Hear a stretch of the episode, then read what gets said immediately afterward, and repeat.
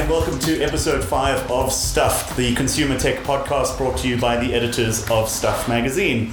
I'm Craig Wilson, and here with me is the bleary eyed Toby Shapshak. Uh, Toby, why so sleepy? Well, you know, what is the sleep word you keep using? Uh, have a newborn child, and suddenly you appreciate just what a, a miracle six hours of sleep, even uh, broken sleep can be. So that is the reason you haven't heard from us for a bit. Um, and that is the reason why the uh, July August issue of Stuff magazine has so many baby toys in it. Well, it turns out that uh, babies uh, come with an awful lot of tech, and it seems like you could lose a lot of that uh, sleeplessness if you weren't busy doing other things to researching uh, just which stroller, baby monitor, milk warmer, breast pump, whatever. It's a, it's a wash with tech. True, true. And I, and I, I, I have been joking that uh, luckily I've been a technology journalist for 20 years, so that the daunting prospect of choosing a, a, pram wasn't quite as daunting because at least I knew how to deal with complex technology I didn't understand and needed to rapidly ramp up and choose between various technologies, various brands, various wheel sizes, suspensions.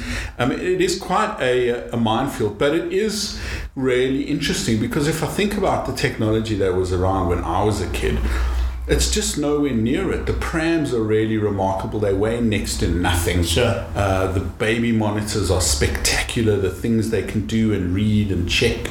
Uh, the streaming video basically to a, a, a, second monitor. I mean, what it really um, is is a lot of it seems to be a, a, proof case of this Internet of Things, this term that's bandied about. I mean, the baby monitors in particular, you get sort of weight sensors, movement sensors, ambient temperature. Thermometers. It's it's really something. So uh, please forgive me if my focus has shifted from uh, which phone to get to which pram to get.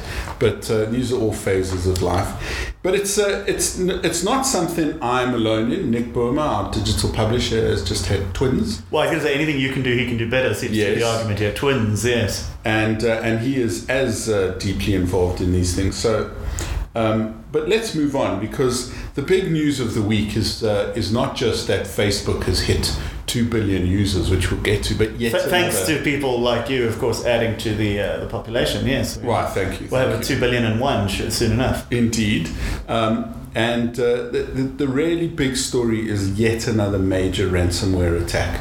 Uh, Petya, as it's called, has crippled innumerable businesses around the world, uh, including a local one, right? So WPP, the massive agency that's gradually been buying up all of the reputable agencies in South Africa, uh, they were affected too. I saw someone I know who works at one of their subsidiaries posting that their um, their systems were down and they were trying to work through it. Yeah, really dangerous, terrifying stuff. It's a bit like the kind of scripts of movies we've seen for years and years of this uh, virus or malware that's able to, you know, cripple computers and cripple power grids. Well, that's exactly what happened in the Ukraine. Wired magazine's cover story this month is just about how Ukraine's power utilities were were hijacked by malware, by ransomware, and a lot of the machines were destroyed. Um, it's a terrifying expose of. Sure just the power of this. And, and what's even more terrifying is that presumably the Russian hackers behind it are kind of doing this as an experiment for doing other things. A lot of American commentators and one former CIA analyst are saying that this is just a test run, a dry run for taking on America's power utilities. And of course, this would have much more major implications um, than the hacking of the Democratic National Convention. Sure. I suppose if you think depending you know, on it could be worse than what it is now. Also, um, I mean, we've seen effective ones already, right? We've seen things like the San Francisco public transport system being held to, to ransom, which is, of course, how these things work. Uh, I saw a hotel chain. They just locked all of the doors, so you had guests stuck in rooms. You had other guests who couldn't get into rooms. And, of course, what do they do in these cases? Well, it seems like a fairly nominal fee for a big business. You know, often the, the, the charge is sort of $300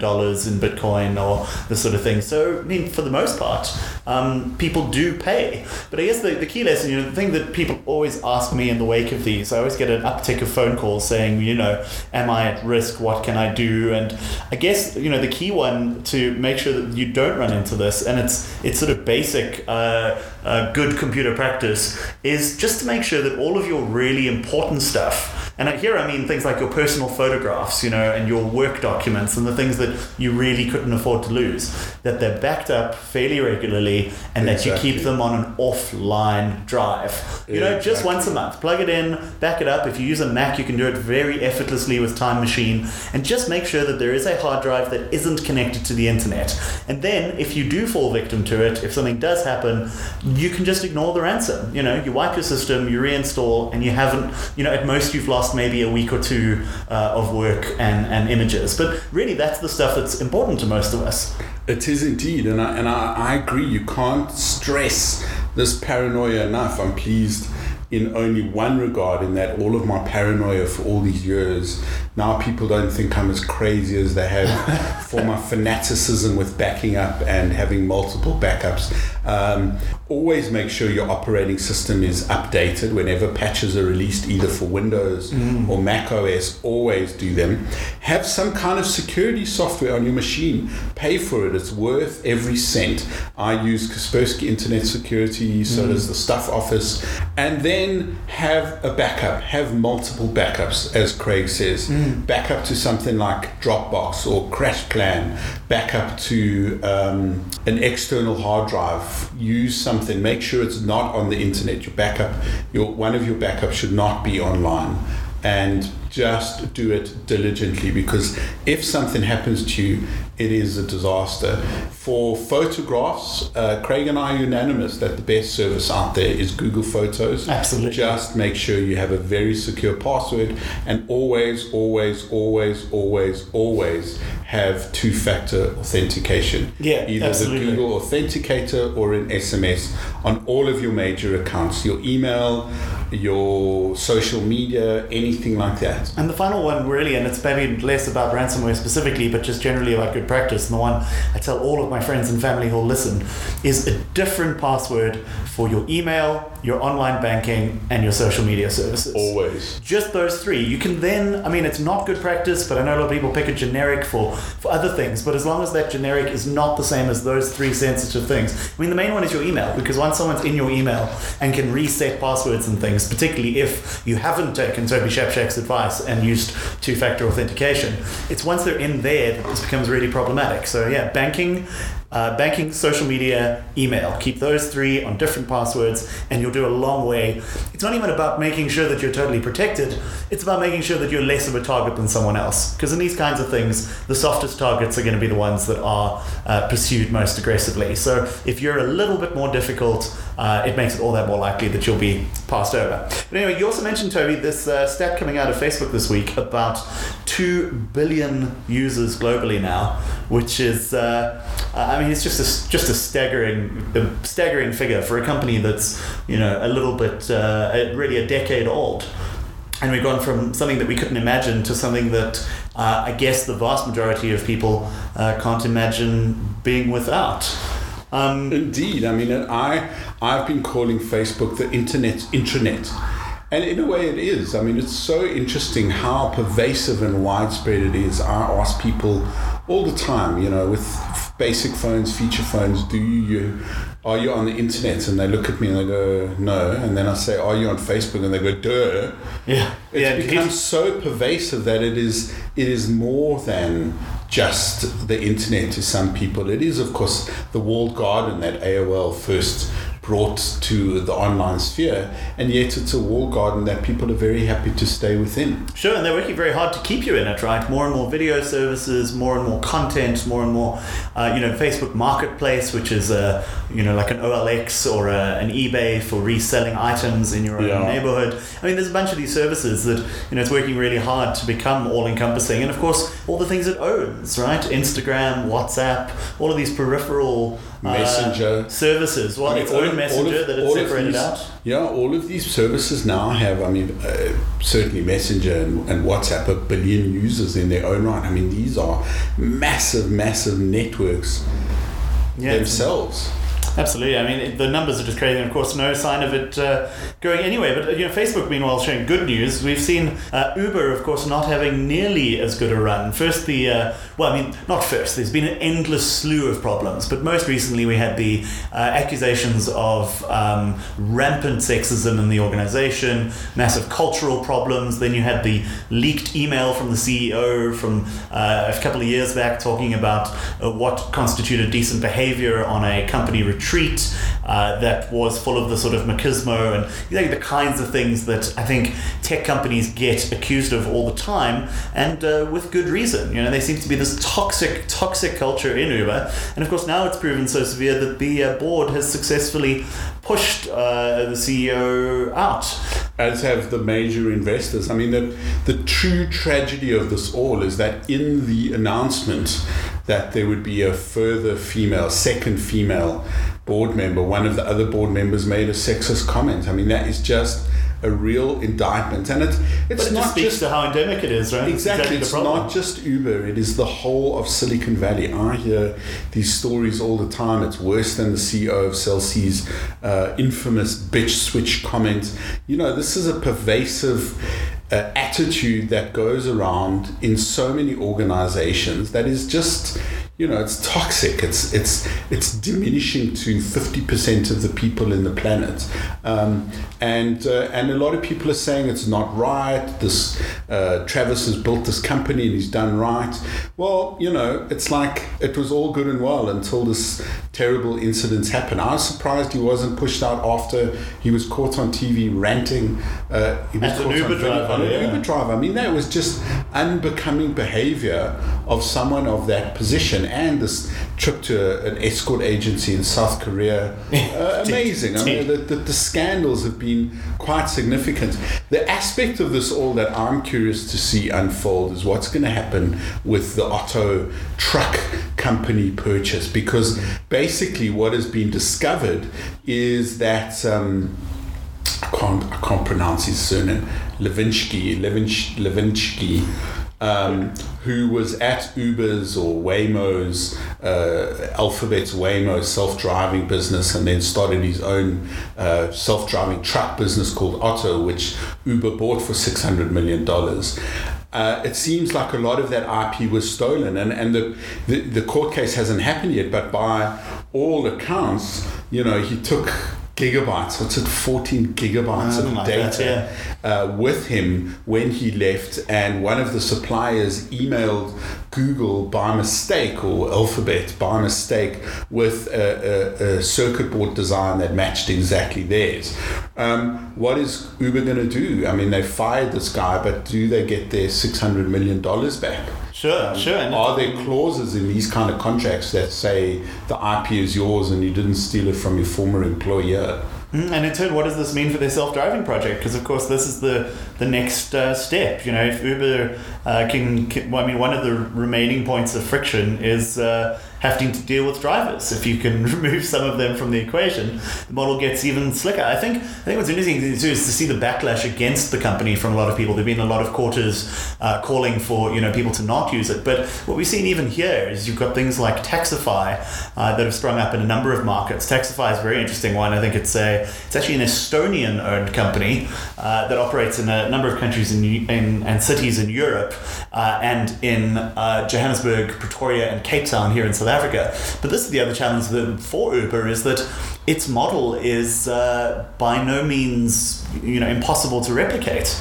Uh, if people feel enough bad will against it, um, there is absolutely the chance for copycat services to spring up. And of course, we see a lot of that, particularly here, and a lot of the apps and things that that I um, get sent emails about are. Uh, copycats of existing apps in other markets that just haven't launched here for whatever reason. Now, Yeah. don't get me wrong, I'm not being too dismissive. I mean, uh, I think there's a lot of room for local apps that address local issues, but by the same token, uh, I can't blame the entrepreneurial for going, hey, there's this thing I saw somewhere else, it works really well, they're not going to bring it here anytime soon, maybe I can get an early start and get a foothold in the market.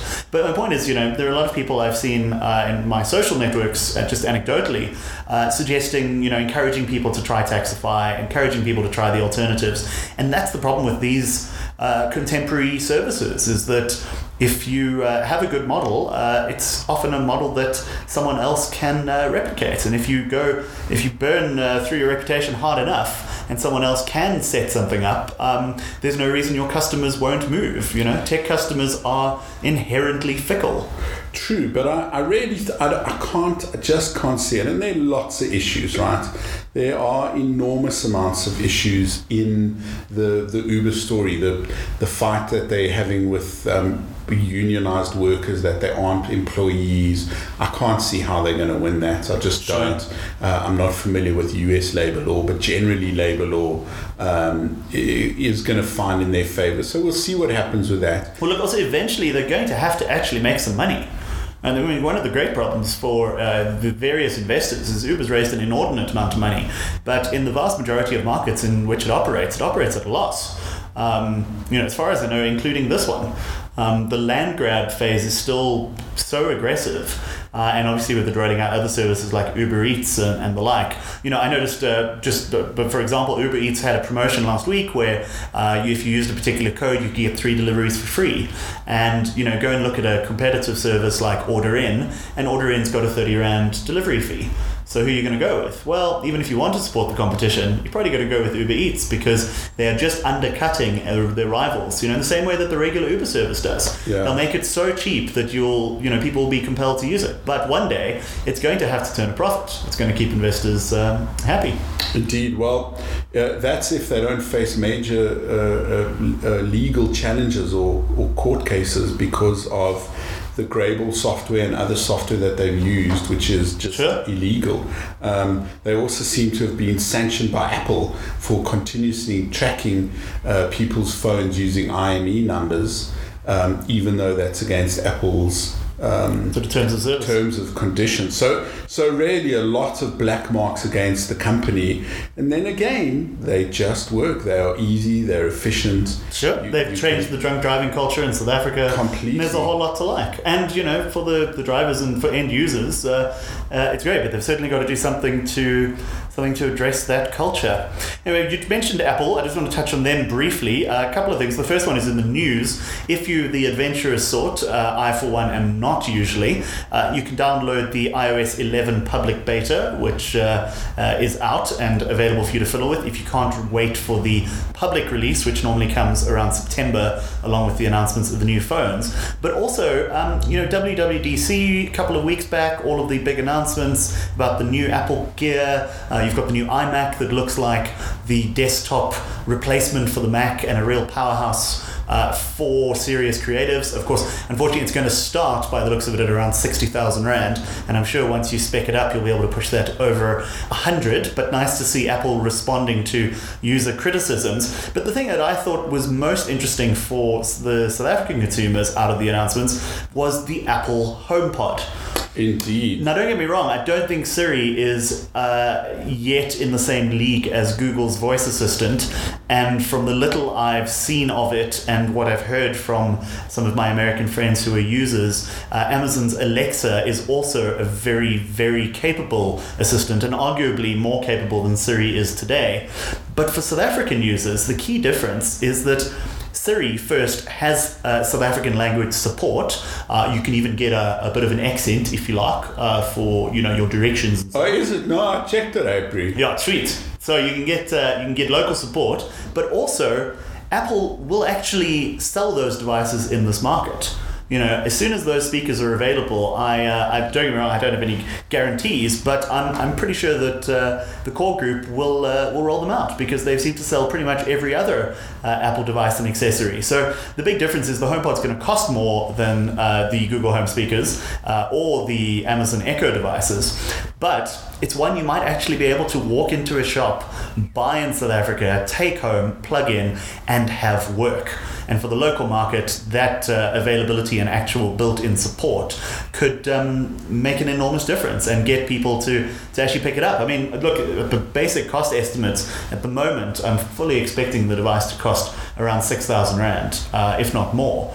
Um, I mean, it's always going to be niche, but just the fact that it works uh, or will work in the local market makes it uh, the most exciting announcement out of that kit, to my mind. A whole nother story behind of the, the this AI voice assistant problem for me, in that there is some real security issues. There Sure. are real privacy issues. There's a reason I don't have an Echo or I don't use Amazon Alexa in my home is because it records everything. Sure. Now, of course, there's the argument that I've got nothing to hide. I do have nothing to hide, but I don't want my conversations in my house being recorded and put on someone's server somewhere. You know, there's going to be a time in the world where we will use voice recognition or voice patterns as a way of authenticating ourselves, like we use passwords, like we use other biometric things. I don't want a copy of that somewhere. Sure. You know, and I suppose someone could pull down this podcast and do that with my voice.